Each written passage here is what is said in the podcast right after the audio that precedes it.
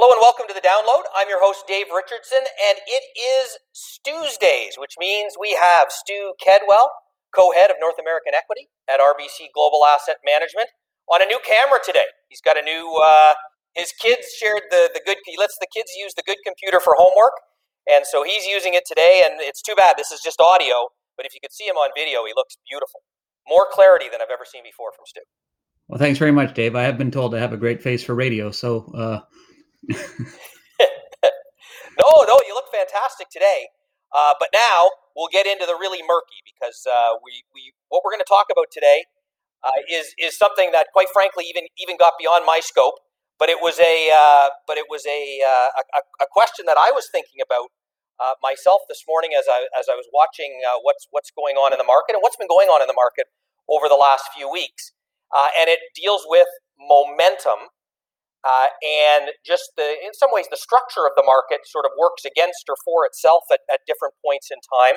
Uh, it also explains why I couldn't get a date in high school, and then I ended up uh, in my in my early 30s marrying the best girl in the world. So there you go, because things can turn on a dime. So let's talk about momentum and what we're seeing going on in, in this rotation in the market and momentum.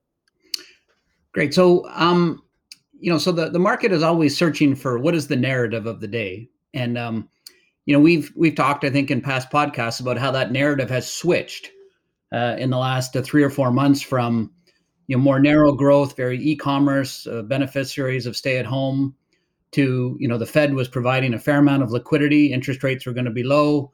We're going to have vaccines. The economy was going to get better. As the economy began to improve, interest rates started to rise. The economy or the market started to broaden and then some worries about inflation started to surface. And um, you know that has been the the shifting narrative, which you know may or may not last, but we think that that narrative will last for a while here because you know vaccines are going to get rolled out. There's a fair amount of pent up demand, and um, and you know the economy is going to you know be quite strong in the back half of the year. But inside of the market, there is a dynamic. The way that money flows around from one uh, set of uh, stocks to another as that narrative shifts. And um, it's it's akin to you know kind of holding a box of water up and shaking it from one side to the other side. And even if you've brought it back to flat, that water bounces back from side to side for some time. And um, you know, one of the one of the things that we look at we, that we look at as a as an active manager is the volatility index, and um, it's been pretty volatile. not surprising in the last couple in the last couple of weeks after after being calm for some time. And what that is indicative of is is positions are changing, and uh, that can often, you know, have like a short term crescendo. And whether or not we saw that, you know, yesterday or we saw that last week, where you know interest rates move through that uh, one and a half percent range. Many of the more expensive growth stocks have been very uh, poor performers. Not that their business prospects have changed, but you know you could make you could fundamentally make the argument that higher interest rates means that their future cash flows are worth a little bit less.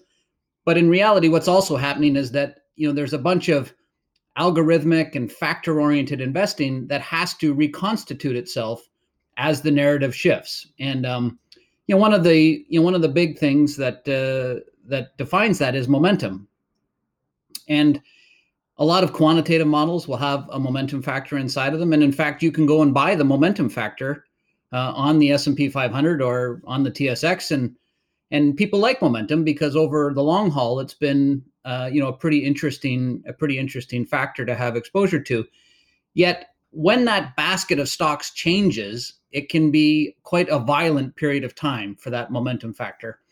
And um, you know one of the big discussions in the last week was will value stocks and will energy stocks become the new momentum factor? And if in fact they do, that means that everything that's in there has to, you know, come out.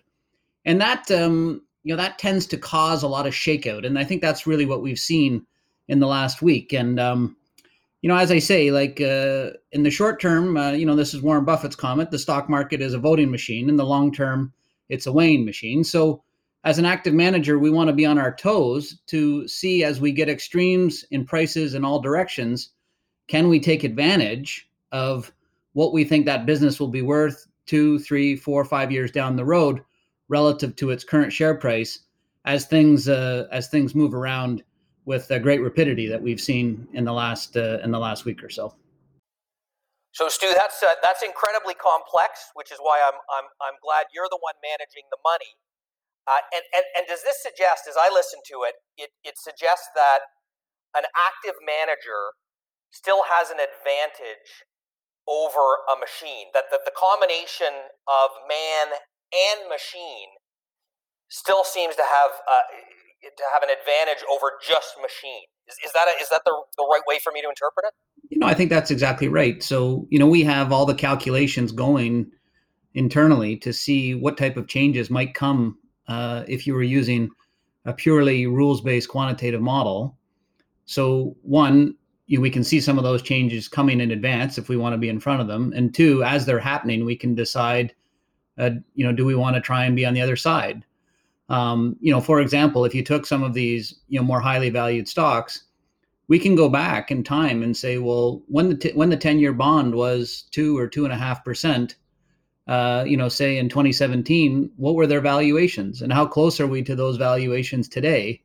So just as just as the market might be spitting them out from a momentum standpoint, some of these, you know, what used to be expensive businesses might look more interesting and may already be discounting uh, an interest rate level that you know we think would be, you know, fairly bearish. So you know so you have to you have to have your scenarios going all the time you have to always be thinking and uh, saying know what's discounted in these share prices and how how can we make money from from this point going forward?